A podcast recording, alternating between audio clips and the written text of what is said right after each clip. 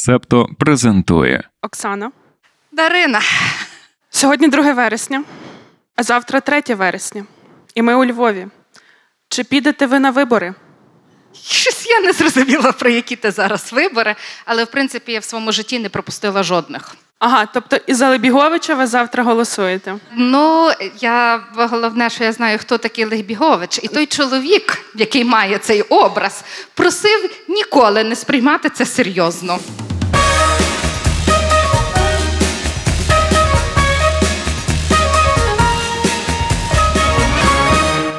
Бачите, а я е, прям підготувалася і відструктурувала інформацію, хто такий Лебігович, на випадок, якщо ви не знаєте, щоб я могла коротко пояснити. Але давайте привітаємося. Всім привіт! З вами Дарина Заржицька. І Оксана Дещаківська. І це подкаст Макіавельки, перший епізод нового сезону, який ми присвячуємо людським вимірам політики. І в першому епізоді ми поговоримо про вік у політиці. Оксана, я знаю, що ви боїтеся, коли я так кажу.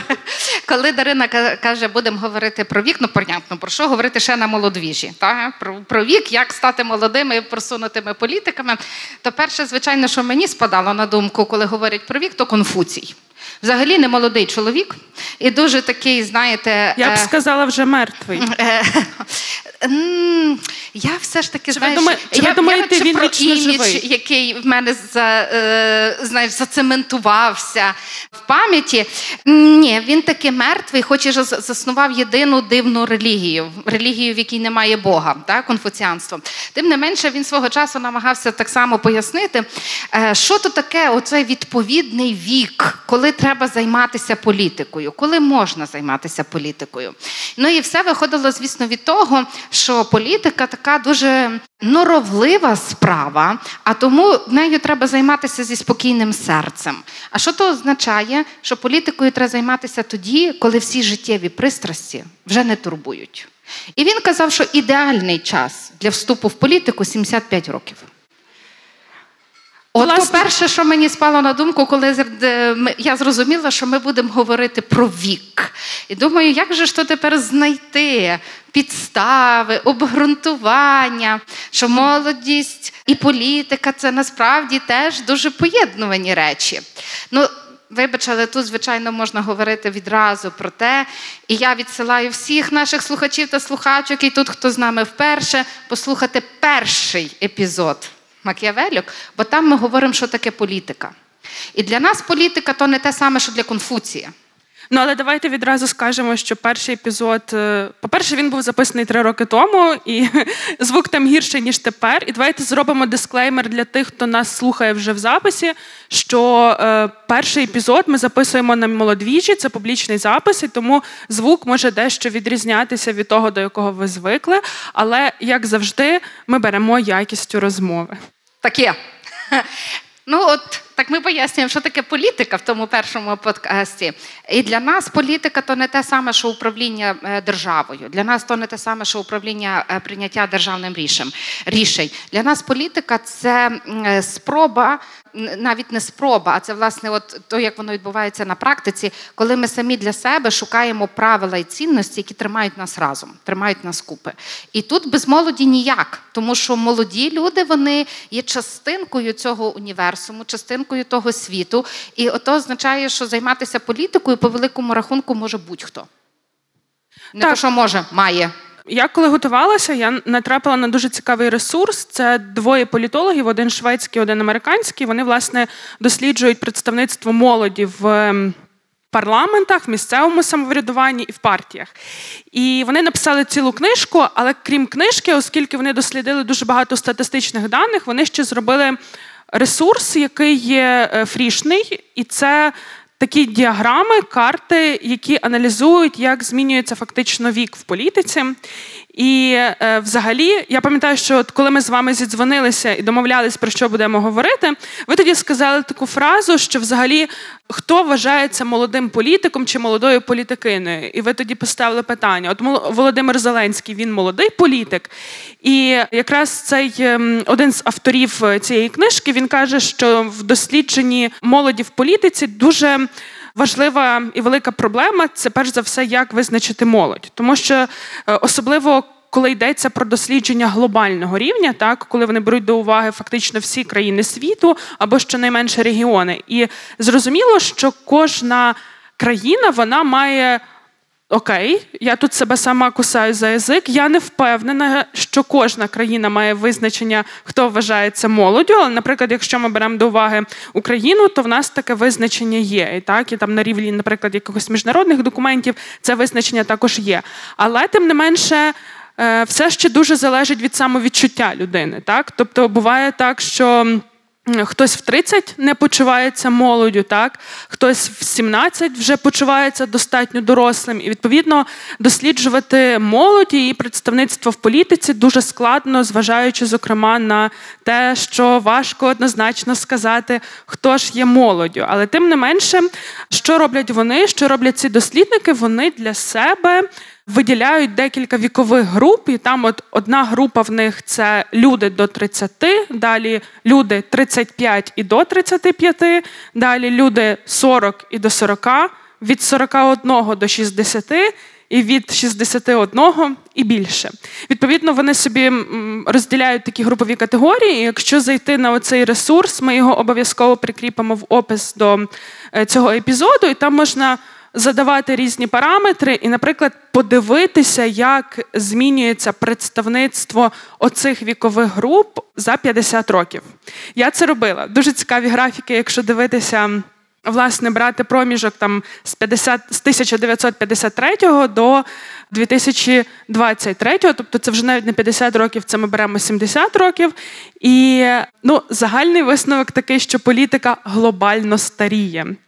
І це цікаво, тому що цікаво подивитися, як вона старіє. Тобто, з одного боку, ми все ж таки бачимо зростання відсотка людей, які представлені в політиці. І коли я зараз говорю представлені в політиці, тут ми маємо на увазі, наприклад, рівень парламенту, так тобто, це ті, які були обрані до парламенту, і відсоток цих людей збільшується з часом.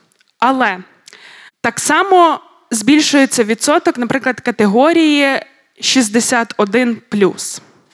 І, власне, за рахунок цієї категорії відбувається старіння політики.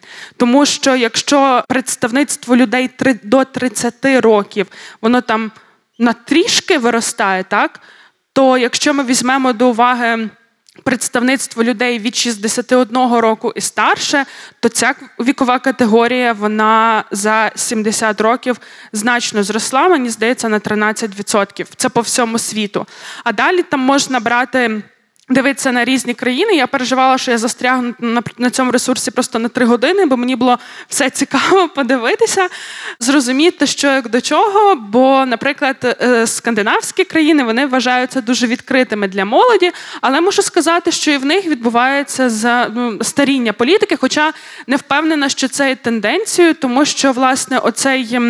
Таке зістарення складу парламенту відбулося за період ем, останньої каденції, так, останнього е, останнього парламенту. Тобто, можливо, далі знову зросте кількість молодих людей у політиці. Наразі це ще не можна сказати, але тим не менше на ці дані дійсно дуже важливо дивитися, тому що мені, наприклад, інтуїтивно видавалося, що наш теперішній парламент є молодшим за наш попередній. Але ні. Я колись робила е, сама там е, різного роду дослідження, досліджувала середній вік парламенту, досліджувала, які там є е, в українського парламенту Верховної Ради України. І я собі пригадую, що головні висновки такі, що приблизно це відповідало віковій структурі суспільства. Там не було багато молоді, але в нас і зараз в цілому світі старішання відбувається.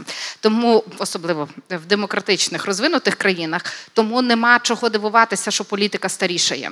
Збільшується продуктивний певний вік життя людини. А досвід, з яким вони вже прийшли в політику, його легше конвертувати умовно в місце в парламенті чи в на посаду в уряді. І тут дуже парадоксальним є випадок африканських країн, де населення дуже молоде, а політика в них стара. І е, якщо вже так взяти там рекорди, якісь вікові, то найстаріший глава держави це, це дискримінаційно, я так сказала, так не можна казати. Найстарший глава держави це президент Камеруну, ім'я якого я вам не скажу, тому що це людина тисне руку Путіна. Отже, він недостойний того, щоб я тратила час, аби вивчити, як його звати, але тим не менше йому 90 років. Я це дізналась, тому що я авторка подкасту Ранкове допі. і Я там часто розказую про якісь е, країни, про які я вперше чую, і відповідно я мушу багато дізнаватися про них. І мені було просто цікаво, е, як людина в 90 років виглядає. Ну виглядає він так дуже Норм. норм. Е, Так. А Мозамбік 93. М- 93. Він е, Президент. Так, так що є ще старіші. ще старіший. Так. Ви впевнені, що він ще живий? Ну, це хороше питання, але давай так. Е, я не впевнена, чи він живий. Але коли я шукала, хто найстаріший, то я власне знайшла його. А бачите, я просто зранку ще сьогодні подивилася на Ютубі. Є такий ем, канал, е, де збирають, е, по-моєму, він називається 3D Data, де збирають різні дані і подають їх в таких е, 3D, 3D-діаграмах. І е, просто там був оцей е, пан з Камеруну, якраз як найстаріший представлений.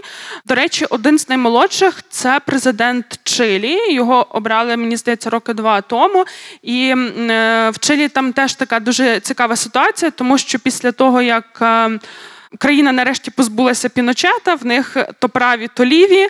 І відповідно там дуже змінюється так само державна політика, зокрема щодо соціального забезпечення.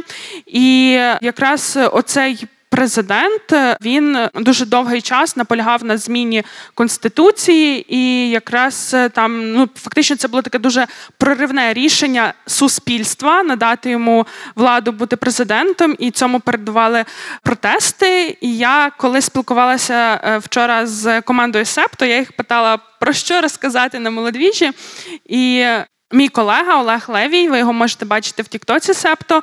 Він каже: Ну розкажіть щось таке, щоб надихало молодь йти в політику. От мені здається, що Борич, це прізвище президента Чилі. Він якраз е, один з тих, хто може надихати і показувати те, що вік не стає на заваді тому, аби дійсно. Отримувати найвищі посади і не просто отримувати, а змінювати свою країну. Крім того, він один з небагатьох лідерів латином серед латиноамериканських країн, який має дуже адекватну позицію щодо України. Угу. Ну, бачиш, Дарина, мені здається, що тут треба, коли ми говоримо про вік, то треба в нас дійсно розділяти, що таке політика. І ще треба пам'ятати, що багато держав е, створюють інституційні норми, які обмежують молоді можливість займати високі посади. Так, я, до речі, якраз це хотіла сказати, бо ви згадали про Конфуція, і насправді оці законодавчі норми, законодавчі вікові бар'єри, вони ж е, походять якраз від якихось філософських уявлень про вік людини, тому що філософські ідеї ставали там частиною права, потім право перетворювалось в закон, і відповідно 40 плюс країн світу мають вікові цензи. Вікові бар'єри для входу в політику, і от якраз е, оці політологи, про яких я вже згадувала, вони кажуть, що це один з бар'єрів не просто законодавчих, а це один з бар'єрів для молоді, щоб входити, щоб займатися е, політикою. І різні е, молодіжні рухи по різних країнах вони якраз часто піднімають це питання, що або понижуйте бар'єри, або взагалі їх скасовуйте. Ну я тут власне хотіла відкоментувати, що в Україні, до речі, дуже прогресивні вікові бар'єри. У нас президентом можна стати досить молодому віці в 35, то що навіть за рамками ООН мол- молодь. А наприклад, в Італії президентом можна стати досягнувши 55-річного віку. Тобто, це вже ну раніше ти не станеш президентом, як би ти не хотів. А от я е, тут е, про Італію, та я теж якраз мала собі на думці Італію. І тут маю питання до вас, Оксано, тому що в Італії в них парламентська республіка, відповідно, в них е, політична система передбачає, що президент виконує суто представницькі функції. Тобто, ну це така по суті церемоніальна роль. Як ви думаєте, для чого ставити для церемоніальної ролі такий високий віковий бар'єр?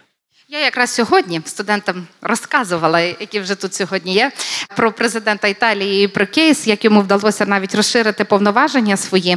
Це е, знаєш, велике питання, але мені здається, що багато з цього воно закладено з тим, що як ми сприймаємо якісь конкретні вікові групи. І це, як ми сприймаємо вікові групи, воно насправді пов'язано з установками людей, з досвідом людей, з тим, як ми звикли, що люди себе поводять. Але з середини ХХ століття проводилася неймовірна кількість досліджень. Проводяться вони до сих пір щодо того, як себе поводять в політиці молоді люди, люд, люди різних вікових груп, скажімо так, бо там не тільки про молодих людей. І є дуже багато даних. Я не впевнена, що знаєш, як завжди, в гуманітарних науках ми беремо факт до, до результат дослідження до голови, але знаємо, що його можна в будь-який момент спростувати, бо є помилка дослідника, купа там обмежень і всього решти. Але загалом більшість цих досліджень вони все ж таки підтверджують оце уявлення про молодь як про людей, які керуються цінностями, прагнуть досягати швидких змін. Не повільних змін, які часто потребують суспільні інститути, а власне швидких змін, які є радикальними в постановці цілей та засобів їх досягнення, і досить конфліктними. І з огляду на це, очевидно, на таку суспільну установку. Суспільства ніби е, себе обмежують і кажуть: а давай ми виберемо тих, хто менш радикальний, хто більш спокійний. І старше покоління, люди золотого віку, вони якраз найбільше демонструють відповідно до соціальних очікувань і відповідно до соціальних досліджень у цю різкість. Вони більше за сталий розвиток, і вони е, ну, не хочуть і не бажають різких змін. Очевидно, що для більшості суспільних груп це цікавіше не жити в конфліктах не кожного дня переосмислювати, хто ти є, як ти є, які цінності сьогодні важливі, а мати оцю сталість більше. То не означає, що люди старшого віку проти змін. Ні, вони якраз за просто за сталі зміни. Ці зміни мають відбуватися повільніше, завдавати менше суспільної шкоди. А в мене тоді виникає питання: ми живемо в світі, який дуже швидко змінюється, і якщо люди старшого віку, так вони за сталість, то чи можуть вони дійсно належним чином реагувати на такі виклики, як, наприклад, була пандемія? А Байден? Ну, от чи може Байден? Ну він зараз все робить, щоб Україна вигравала. Ну Та? дивіться, я взагалі не проти Байдена, тому що якщо не Байден, то Трамп. Але ну, чи дійсно може він реагувати на ці зміни швидко? Ну давайте так. По-перше, е, все він робить все, щоб та він підтримує Україну. Він не робить все, що потрібно. Ми дуже довго чекаємо на F-16, і він робить, тому що його копають, тому що є суспільний запит американців американок. Якби його не було, ми не знаємо, як би він поводився.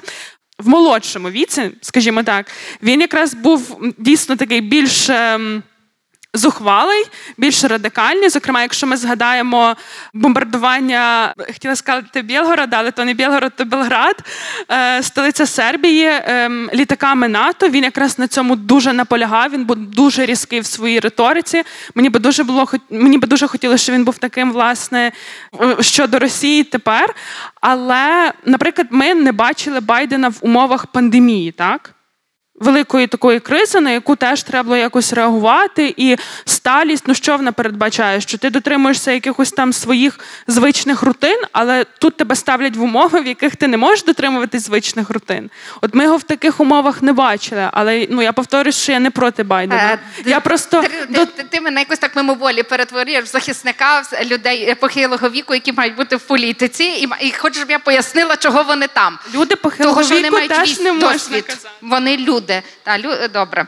І насправді зараз е, мені е, трохи не подобається ця дискусія, яка час від часу вирунає в нашому суспільному дискурсі, але зараз не тільки в українському. Може, в українському це було забери в людини е, забери бабусі паспорт. Пам'ятаєте? Коли оце говорили, там не йти на вибори, ще щось. Мені здається, що це теж дискримінаційна штука, і ніхто не може позбавити людину прагнення займатися політикою, голосувати на виборах чи ще щось таке інше. Питання Дарина, Дарина, і коли ми говоримо про пандемію, коли ми говоримо про суспільні зміни, то навіть коли от наступає пандемія, має бути досвід реагування на зміни. І напевно, досвід тут є важливіший, і він, незважаючи на те, що та ніколи не було пандемії, були кризи. І людина себе якось там поводила. І ти права ще в одному, тому що ти сказала. Насправді, коли ми говоримо про політиків, треба завжди пам'ятати, політик е, не є ніколи сам. Він завжди є з певним середовищем. І чим різноманітніше середовище політика, чим більше там різного роду молодих людей, представників різних національностей, різного віку, тим краще будуть рішення, тим більше буде дискусія. І тут же не від віку. То вже знаєш, залежить від того, як він організував або як середовище зробило. До речі, е, хочу. Насправді маю два пункти в голові. Сподіваюся, що я їх не забуду. Але почну з того, що там знову ж таки про Байдена, щоб вже закрити його тему. Ви помічали, як дуже часто, коли він робить ну, такі трохи різкіші заяви, так як потім Білий дім дає їм трактування, щоб згладити гострі кути. Як думаєте, для чого вони це роблять? Я так само помічала, що як тільки він робить такі заяви, то відразу в коментарі, які з'являються, це про вік. І це так само про оце е, приниження, бо що чекати від е, від людини такого віку. Тому мені здається, то е, ну знаєш, коли чи то буде Байден, чи то буде не Байден, як він щось скаже, ляпне, адміністрація на то є. Щоб дати тлумачення, поправити і ввести це в ту рамку політики, рішень, які прийняті цією державою. До речі, ви ж бачили серіал Дипломатка. Ще скажемо, давайте е, порекомендуємо його тим, хто тут сьогодні присутній, нашим слухачам та слухачкам. Серіал про дипломатку, як це зрозуміло з назви, яку призначають амбасадоркою Сполучених Штатів до Сполученого Королівства, і вона має там теж комунікацію з президентом, який також ем, є фігурою старшого віку. І там якраз теж є декілька сцен, які показують, як його команда е, дуже хвилюється щодо того, як його вік може бути сприйнятий. І там є дуже смішна сцена з кавою. Тому хто ще не дивився цей серіал, дуже рекомендую подивитися. Але знаєте, ви коли говорили про ми зачепили тему Італії і. Ви говорили, що є оці суспільні уявлення про те, що люди старшого віку вони є е, там за стабільність і всяке таке. Тут є ще така штука. Е, є термін, який називається grey vote. Це grey vote – це голосування якраз дорослих старшого віку, і партіями дуже часто вважається і зрозуміло, що не безпідставно, що цей grey vote, він є більш цінним, тому що в багатьох країнах молодь як електорат це ну ненадійна історія, так? Тобто молодь часто не ходить на вибори, і відповідно краще орієнтуватися на когось більш надійного, так? І своє ядро будувати навколо старших ем, вікових категорій. От але мені здається, знаєте, що тут е, це такий взаємопов'язаний процес, що є ці уявлення про те, що молодь може бути ненадійним кандидатом е, через те, що партії в своїх передвиборчих кампаніях роблять ставку на категорії старшого віку, і відповідно, якби серед кандидатів теж немає молодих людей. І дуже часто мені видається, що є суспільства, де вони де насправді неможливо молодь побачити в дії, що їм наче не дають шанс. Ну, я трохи не згодна тут з тобою, особливо якщо ми говоримо про демократичні суспільства. Бо з одного боку, оця професійна політика, вона дійсно старіє. Але якщо ми подивимося на політику, як власне діяльність і ем, ну десь може тиск на владу, співпраця з владою, то вона різко молодшає. Зараз я боюся вимовити прізвище Грети. Тунберг. Тунберг. Так. Не, не знаю. Е, вона почала, ну, грубо кажучи, це політична діяльність, це протести, це вплив на рішення, і вона почала це робити в дуже молодому віці. Дивіться, а може таке бути, що ну тобто, це ми зараз говоримо про активізм. Чи можемо говорити так, що е, вона виступала в центрі прийняття рішень? То політичний активізм. Політичний активізм. Чи можемо ми е, вважати, що молодь радше обирає політичний активізм, зважуючи те, що вхід в таку змагальну політику, так він є Добре, складним, е, ще- і дві, не дай- дай- я договорю. А через політичний активізм вони можуть менше часу витрачати, наприклад, на якісь не знаю, бюрократичні моменти, на внутрішньопартійну боротьбу, на нерозуміння колег, а просто такими іншими методами добиватися своїх цілей. Ну це ж не є погано, Давай, зрештою. Ми, ми скористаємося тим, що ми тут. Скажіть, будь ласка, хто з тут присутніх є членами політичних партій або кандидатами в члени політичних партій? Що заважає? Що вам заважає? Давайте так, а хтось спробував? І чого не вдалося? Ну насправді тут потрібно розрізняти, знаєте, різ, різне ставлення до політики в інших країнах і у нас, тому що в нас можна вляпатися в партію, а не вступити. Е, Насправді, коли ми подивитися, це ще одне про те, чи, е, як молодь ставиться до інституцій. Це не про не тільки про вляпатися в партію. Молодь, вона е, знову ж таки це є ряд, ряд цілих досліджень, які кажуть, що молодь має більшу недовіру до, до інституцій, ніж люди середнього і старшого віку. І тому молодь часто не вступає в політичні партії, тому що вона до них, як до будь-яких інституцій, має недовіру. То їй лишається будувати політичну кар'єру, якщо вони хочуть того, або впливати на рішення через активізм. Це найлегша точка входу. Чекай, тепер я. І ще одне, що дуже важливе: якщо ти кажеш, там, поки вони то, то, то не будують кар'єру, стати депутатом місцевої ради можна набагато раніше, з 18 років. Тому ніхто не заважає. Головне хотіти. Я погоджуюсь, що головне хотіти. Я маю історію, яку мені здається, я вже розповідала в нас на подкасті. Але дуже давно. У мене є друг, який декілька років тому хотів війти до однієї політичної партії. Не знаю, казати, не казати назву. Казати. Окей, він хотів війти до Української Галицької партії. І він проходив там, власне, була прописана процедура, він подавав туди документи і дійшов до одного з якихось останніх етапів. І його не взяли, тому що партія досліджувала, що він лайкає, і він лайкнув фотографію людини, яка була на Київ Прайді. І це стало причиною відмови. Тобто я розумію, що партія, окей, в принципі, це може бути причиною відмови, якщо партія декларує, що вона не підтримує рівність для ЛГБТК плюс людей. Але просто я знаю, що той процес, який він проходив, він був дуже тривалий, він був дуже довгий. І саме завдяки його досвіду я знаю, що в принципі навіть вступити до партії це не є настільки просто, дійсно простіший процес е, займатися політичним активізмом, тому що там, наприклад, навіть власну громадську організацію зробити значно швидше, значно простіше. І тому я не можу нікого засуджувати з тих, хто обирають сьогодні не йти в партії, не йти в таку змагальну політику, а й обирають шлях політичного активізму. І чим більше таких людей, тим краще, тому що країну, суспільство можна змінювати не лише будучи в партії, це можна робити з дуже різних позицій. І дійсно, політика це не лише про те, аби бути обраним там депутатом, депутаткою і так далі.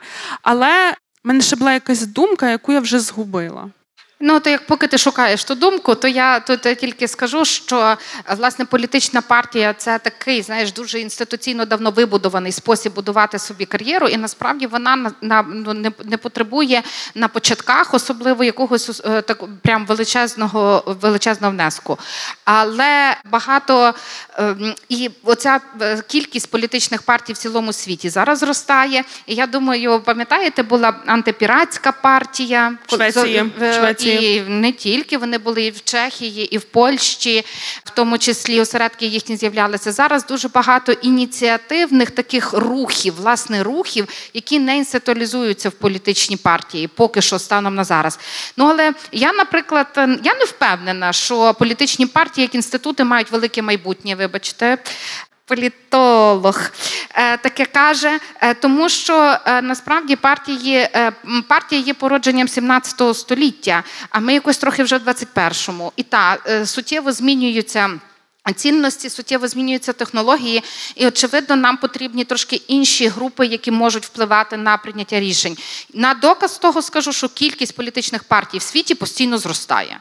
Це старі політичні партії не справляються з тими. Е, тому хто хоче будувати політичну кар'єру, не мусите в партії.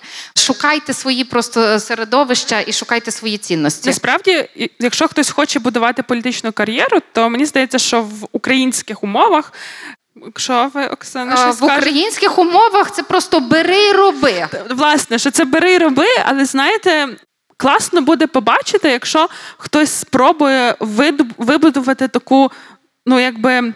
Партію партію, так хто почне дійсно збирати осередки в різних областях. Сила людей така була. Ясно. Партії не мають майбутнього. Але я згадала думку, яку я загубила. І е, ви просто е, почали говорити про те, що. Наприклад, поріг входу в орган місцевого самоврядування не є таким аж високим, що в принципі це десь співставні речі піти в політичний активізм або бути обраним до е, органу місцевого самоврядування. І тут я знаєте про що подумала?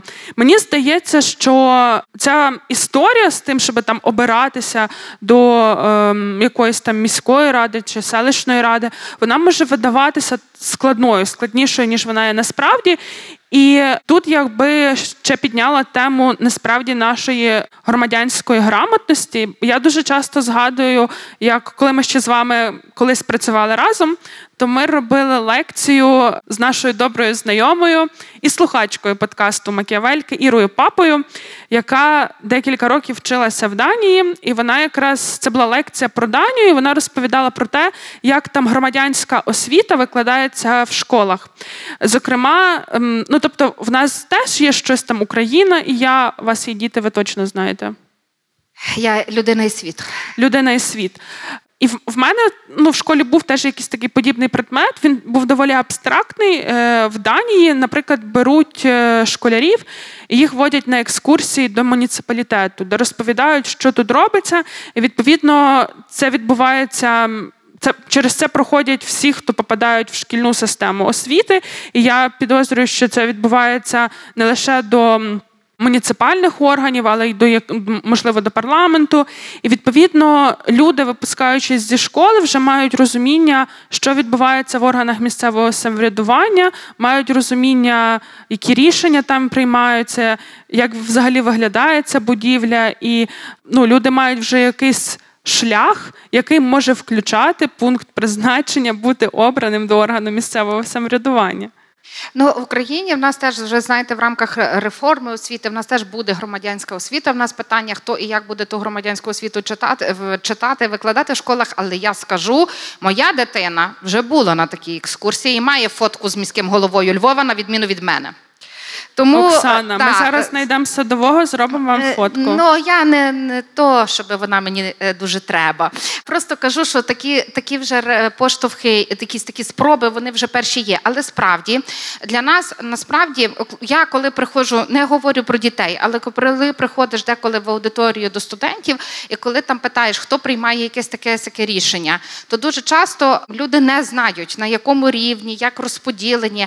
І в мене е, був студент, який він є, але він зараз на фронті. Він не закінчив свою бакалаврську роботу, яка мала називатися Мапа держави. Він робив інтерактивну карту е, проєкт, де мало бути зрозуміло, яка одиниця за які функції відповідає, як на цю одиницю можна вплинути. Я сподіваюся, що війна скоро закінчиться. Він повернеться до бакалаврської роботи і доробить таку карту, яка може бути власне інструментом цієї ж громадянської освіти. Проблема в тому, що ця громадянська освіта вона має бути інтегрована прямо знизу знизу, прямо з дитячого садочка. Бо коли ти в 17 років починаєш розказувати, що можна щось змінити, то вже трохи пізно. Або коли ти, наприклад, там починаєш, ти з одного боку кажеш, ви маєте бути активні, ви можете вступати в самоврядування в школі, ви можете щось тут змінити, а тебе по великому рахунку не питають, як провести останній дзвінок. Це, це теж про те, що е, можна розказувати, читати лекції цілу купу, але зміниться від того дуже мало. І тому громадянська освіта це той випадок, коли вона має йти в ногу з цінностями і відображатися в практиці. Інакше вона не привед... ну, типу, вона буде ще породжувати ще одну систему подвійних стандартів е, в молодих е, людей. І я якби за громадянську освіту. Я я кожного разу, коли там е, постійно говорю про те, що громадянин то такий самий суб'єкт в політики, як і всі інші. Абсолютно. І про це треба постійно пам'ятати, знати, говорити. Але з іншого боку, мені здається, що от в нашій історії ми вже зараз маємо досить потужну громадянську освіту. Ми знаємо, що для того, щоб втримати армію, має бути міноборони, але маю бути я, як громадянин і громадянка цієї країни, для того, щоб люди захистили свою гуманітарну потребу. А чи там отримали житло, я теж маю можливість е, включатися. І більше Більше того, коли ми зараз подивимося, навіть е, проекти е, партисипативної бюджети, оці проекти е, бюджетів участі, вони ж передбачають вже голосування від 16 років, навіть не від 18. Тобто, навіть не то, щоб навіть в умовах воєнного стану бюджети участі будуть відновлені в громадах в більшості. В них будуть мати обмеження щодо статей проєктів, які будуть, але тим не менше цей демократичний інструмент буде зберігатися. А що це означає для нас? Що в кожного є можливість незалежно насправді від віку впливати. Мої діти агітують за проекти бюджету участі. Самі листівки роблять. Я знаєте, ми так з вами якось відразу з віку як категорії зійшли до молоді, до партії, вже зачепили громадянського світу. Я хотіла б повернутися власне до е, формулювання нашої теми віки пристрасті в політиці, бо мені здається, що якщо говорити... пристрасті ми пропустили, так? Боже, я про інше хотіла сказати. Я хотіла сказати, що вік до пристрастей ще повернемося. Можливо, в інших епізодах, але я би хотіла сказати, що вік в політиці він насправді тут не лише йдеться про те, якого віку людей обирають, але, мабуть, ще не треба забувати про те, що вік електорату, на який орієнтуються суб'єкти виборчого процесу, так він також і впливає на. На зміст політики, тому що зараз в нас е, вже в статусі виборців представники і представниці покоління Z, і дуже цікаво подивитися на дослідження про те, як різні компанії змінюють трохи свої бізнеси, зважаючи на тенденції, які нам відомі щодо цього покоління. Зокрема, ем, дослідження показують, що е, така молодь любить гостріші соуси. І вже декілька виробників соусів глобальних вони додають в свої лінійки якісь там гостріші продукти. І я колись для благодійного фонду Бавовна робила лекцію про людський вимір політики. І якраз я там поділилася своєю гіпотезою, що я думаю, що це і впливає на політику, і якраз мені видається, що впливає таким чином, що в публічних комунікаціях політиків і політикинь якраз більше з'являється їхнього людського, тому що зараз є тренд, зокрема, нова щирість і відходять е, вже якісь правила, які були раніше, як мають політики виглядати, як вони мають поводитися, як вони мають вести свою комунікацію в соціальних мережах. Зараз більше людей, які навіть є лідерами держав, показують якісь свої особисті моменти в соціальних мережах. Причому це стосується як тих, хто нам, наприклад, мені імпонує, так і тих, хто мені не імпонує. Ну, скажімо, візьмемо, почнемо е, з перших трюдо. От е, він показував. Е, по-перше, він нещодавно розлучився, і він це прокомунікував. А потім він ходив на Барбі і ходив на Опенгеймера, на Опенгеймера з донькою, на Барбі е, з сином. Він про це все розповідав в соціальних мережах. Нещодавно я десь бачила, от не пам'ятаю тільки хто, але це якась президентка. Додамо в опис цю інформацію, е, але про неї е, такий відомий факт, що вона, наприклад, вільний час любить готувати. Тобто люди діляться такими речима, але візьмемо того самого Болсонару, колишнього президента Бразилії, тобто це така бразильська версія Трампа, і він теж веде свій Тікток, де він показує зустрічі з виборцями, і паралельно ще відео, де він готує якісь там сосиски на барбекю і так далі. Я думаю, що подібних моментів в публічній комунікації ставатиме все більше. Це що стосується таких зовнішніх виявів. А що стосується якихось трошки глибших, то мені здається, що оця активність покоління Z, вона може призводити до того, що в політиці, зокрема, стане більше емпатії. Мені здається, що ми про це говорили в попередньому сезоні. В нас був цілий епізод про емоції. Один з моїх улюблених. Хто не слухали, обов'язково послухайте. Але, по-моєму, це було в секретній частині. Пам'ятаєте, ми згадували про Джасінду Ардерн.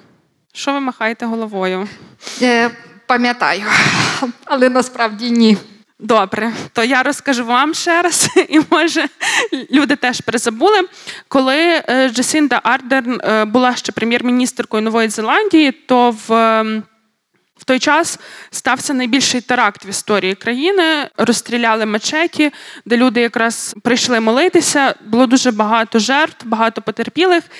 І вона на наступний день вона прийшла до мусульманської спільноти, одягнувшись відповідно до правил цієї спільноти, і потім, виступаючи в парламенті, вона сказала: ну вона в неї голос тремтів, і вона сказала, що я не буду називати ім'я терориста. Він терорист. Він вбивця, ним займаються правоохоронні органи. Але коли говоритиму я, то він буде безіменний. Я хочу, щоб сьогодні ми з вами говорили про тих, хто втратили життя, про тих, хто втратили близьких. І це теж так дуже нетипово. І я думаю, що знаєте, зважаючи на те, що вона в своїй історії як політикиня, як жінка, вона е, зіштовхувалась з багатьма, наприклад, сексистськими висловлюваннями в її бік. І я думаю, що така емоційна поведінка вона могла би бути і, можливо, кимось була протрактована як е, а, знов плаче, розрюмсилась і так далі. Але мені видається, що в майбутньому моя гіпотеза полягає в тому, що в майбутньому в політиці буде більше місця для емпатії. І я би дуже хотіла бачити якраз більше місця для емпатії в українській політиці. Тому що зараз ми суспільство в стані війни, потім після перемоги ми будемо післявоєнним суспільством. І хочеться, щоб гравці політичного процесу з якомога більшою емпатією підходили до суспільства. Поряд з концептом там нової щирості багато говорять про демократію уваги і про суспільство турботи. І мені здається, що Україна сьогодні якраз дуже сильно в цьому тренді, тому що після повномасштабного вторгнення ми якнайбільше відображаємо цінність емпатії і цінність турботи один про одного. Ми тут, тому що ми турбуємося один про одного. І тут знову ж таки е, можна сказати багато моментів від того моменту, що там пусти мене переночувати, то Дарина мене пускала, бо я боялася ночувати сама в одного, коли були атаки ракетні. На Львів до того моменту, що давай допоможу знайти житло, подбаю про твого котика, е, за допоможу тобі там спуститися з коляскою з дітьми. Ми зараз якраз відображаємо оцю нову цінність турботи е, найбільшою мірою. І мені здається, що ми тут перер... не то, щоб ми перевизначаємо для цілого світу, що означає бути людиною, і як люди мають виявляти оцю турботу один про одного. Звісно, можна шукати тут купу всяких різних кейсів, які якраз зовсім не про турботу, які більшою мірою можуть бути про навпаки, але тим не менше, скажімо так, публічними і ті, які потребують наслідування, стають практики турботи, а не зовсім якісь інші. Тому для мене це не то, щоб очікувана реальність, це та реальність, яка є. Питання, чи зможемо ми її зберегти, перетворити в правило і працювати з тим після війни. Ви якраз почали говорити, і я е, хотіла сказати, що надалі в нас. Як в суспільства, в нас, як в держави, всіх учасників політичного процесу, виборчого процесу, мені здається, що якраз має одним із завдань стояти як оцю емпатію, цю турботу, переводити правила, норми, але так само якісь такі практики, інфраструктури. Мені чомусь, зокрема, відразу прийшло в думку про те, що одним з виявів такого може бути інклюзія, зокрема, доступність зовнішнього середовища, так тому що це теж про турботу, щоб наші вулиці ставали доступними для всіх, і зважаючи на кількість поранень, це для нас вже просто є необхідністю, і це наш борг перед тими, хто сьогодні на, на фронті, щоб вони, повертаючись додому, мали доступними для себе вулиці. І мені видається, що якщо говорити про ну, турбота, це таке для мене, в всякому разі, радше е, якась категорія, знаєте, на, рівні відчуттів. Так? А якщо говорити про е, рівень рішень. І такий твердий рівень, то мені видається, що інклюзія це один з них. Ну, турбота це не тільки про та, насправді це про підтримку батьків, це про під ну, це купа різних інструментів, які знаходяться в соціальній сфері. Вони теж дуже такі реальні, їх можна намацати. Я хотіла ще знаєш, на секунду від повернутися до покоління зумерів. Мені здається, що одне з най, одна з найбільших цінностей, які привносять покоління зумерів, це цінність людини, цінність життя. Насправді е, раніше попередні покоління вони трохи по-іншому до цього ставилися. Людина була більше ресурсною. Зараз цінність життя є дуже важливою. І з огляду на це знову ж таки політика буде змінюватися. Вона буде кожного дня ставати більш людиноцентричною, незалежно від погляду, незалежно від віку, незалежно від е, ідеології або ні, які сповідує якась конкретна людина, але буде орієнтуватися на кожного та кожну. Мені би цього принаймні дуже хотілося. І до речі, е, це так само відображається не лише в політиці, але, наприклад, і в е, сфері трудових прав, тому що для того, щоб тобі сьогодні працювати з молоддю, моє переконання в тому, що ти маєш бути людиноорієнтованим управлінцем. І якщо хтось цього не вміє, то цьому треба вже вчитися, тому що завтра буде ставати пізно, але Оксана. А друге, що я я таки хотіла повернутися до теми пристрасті, але я зрозуміла одну важливу річ. Яку ви не знаєте, який час? Я знаю, який час. Я не знаю, скільки нам тут дозволено. Ну, начебто, в програмі ми до 18.00, зараз 17.23. Ага. Добре, треба лишити час на запитання. Обов'язково. Е, добре. Але давайте щось про пристрасті. Я хотіла про пристрасть сказати. Мені е, політика одна з тих діяльностей, які дуже заточені які прям залежать від людини. От економіка не є такою. Економіці там виробництво, процеси, продукти. Ну, чекайте, ви зараз говорите про економіку якого а. часу? Ну навіть якщо нинішню глянеш, ну так. Добре, є в економіці теж дуже людиноцентричні процеси, але е, стають та ну вони, скажімо так, це теперішнє віяння. А людина а політика завжди була такою, так так само, як культура. Нема людини без культури і без політики. Мусиш приймати рішення, мусиш жити в суспільстві, відображаєш якісь культурні практики. І мені здається, що політика це найбільш пристрасна сфера людського життя. Нема більше такого, де ти там, задумуєшся, задаєшся якоюсь ціллю і вперед 20, десятками років. От як ми прагнули незалежності України. Це ж яка ціль, як вона вела, скільки століть людей, і як треба жити цією пристрастю, та через покоління вміти її передати. Хоча Вважається, що більш пристрасними, скажімо так, є молоді люди, тим не менше передача цієї пристрасті вона відбувається завдяки людям середнього та старшого віку. І це є про те, що політика є як ну, така сфера життя, і вона є цінною, тому що там можуть бути всі разом. Ну, я погоджуюсь з тим, що це може не найпристрасніша, але назви пристраснішу. Не знаю, азартні ігри, спорт. Я тебе прошу, хто буде сидів 300 років карти грав. Не не буде так. Ну добре, добре. Най, Найбільш пристрасніше, добре, нехай буде. Я дуже багато дивилась, бо я я люблю готуватись через Ютуб до подкастів. Я е, бачила там декілька вже сюжетів, де люди, різні видання, експерти задаються питанням, чому американська політика так е, постаріла, і оскільки. Е, Америка це ну такий. Один з лідерів демократичного світу, і багато хто бачить цю тенденцію загрозливою. І однією з причин називають те, що займатися політикою там це дуже дорого. Тобто, щоб брати участь в виборах, проводити якісь кампанії, це дорого. І відповідно це не дуже доступно для молодих людей.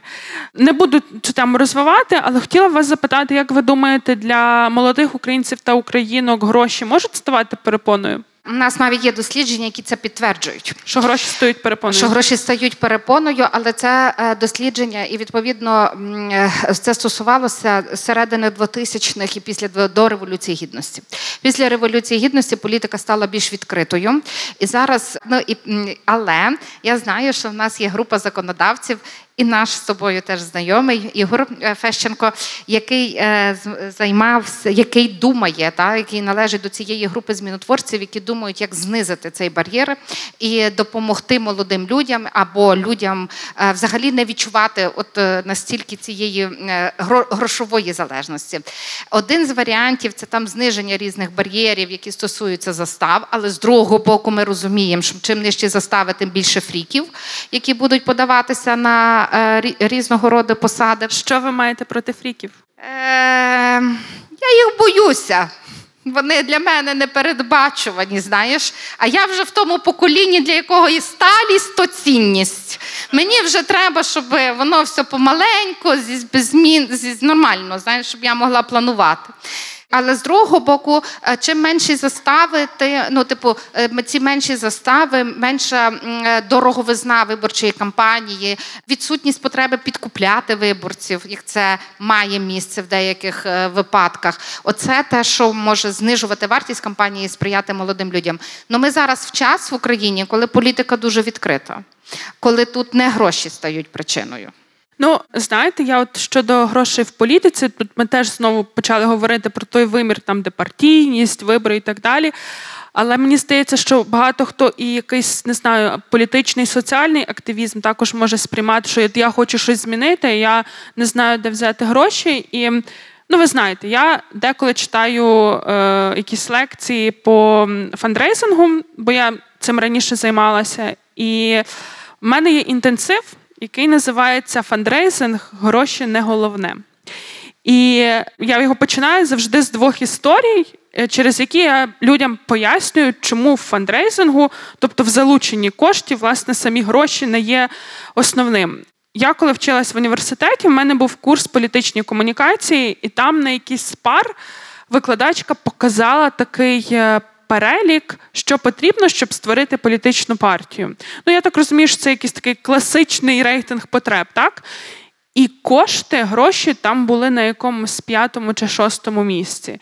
І я пам'ятаю, що мене це тоді так вразило, я не повірила, ну як так? Мені здавалося, що це там прям один з перших пріоритетів.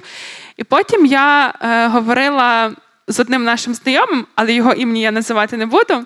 Але це такий пан, який має дуже тривалий досвід роботи в різних виборчих штабах. І от я йому казала, що ну. Тут бачила цей список, мене так дивує, що гроші там аж так далеко.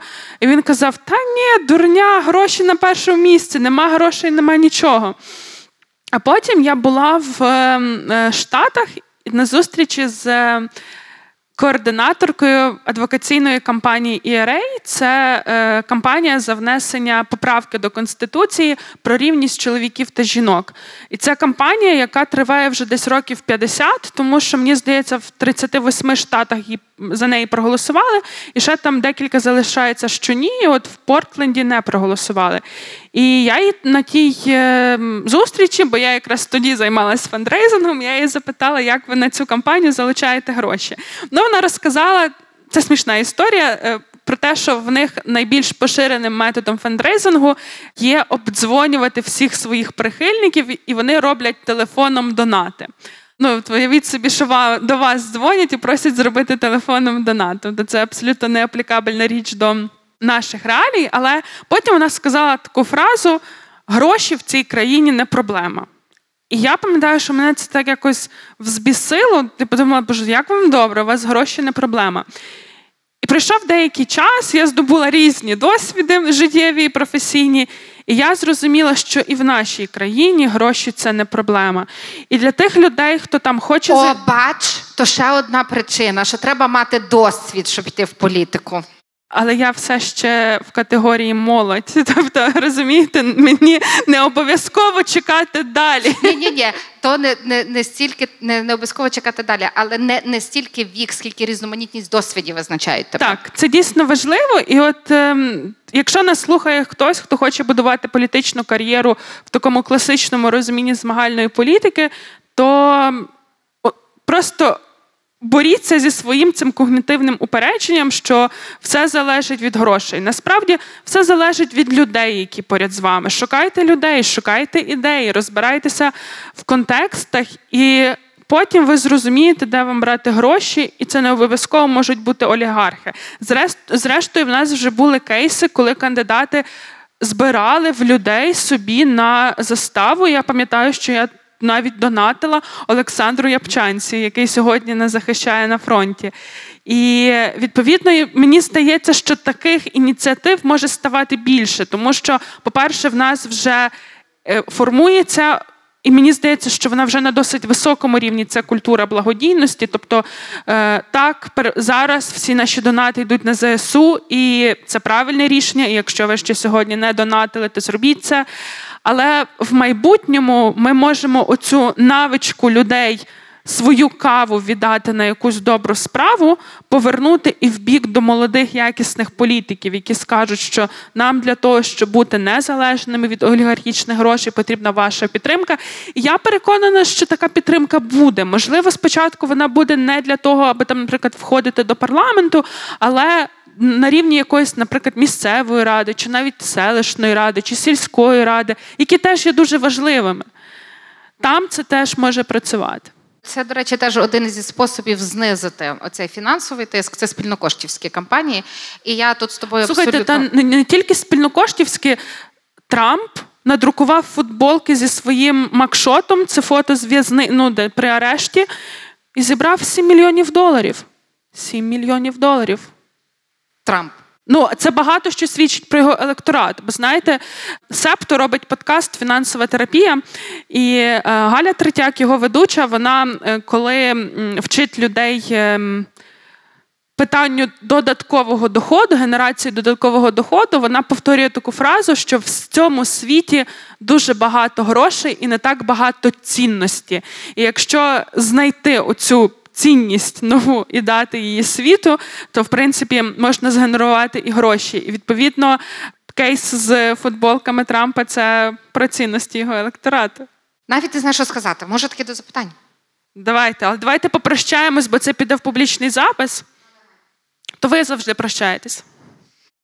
З вами були Оксана Дещаківська, Дарина Заржицька. Слухайте нас на всіх можливих платформах: Apple Podcast, Google Podcast, SoundCloud, Spotify, Megogo. Читайте нас, читайте Септомедіа в Instagram, дивіться в TikTok, підписуйтесь на Telegram. І нам дуже важлива ваша думка. Па-па! Па-па!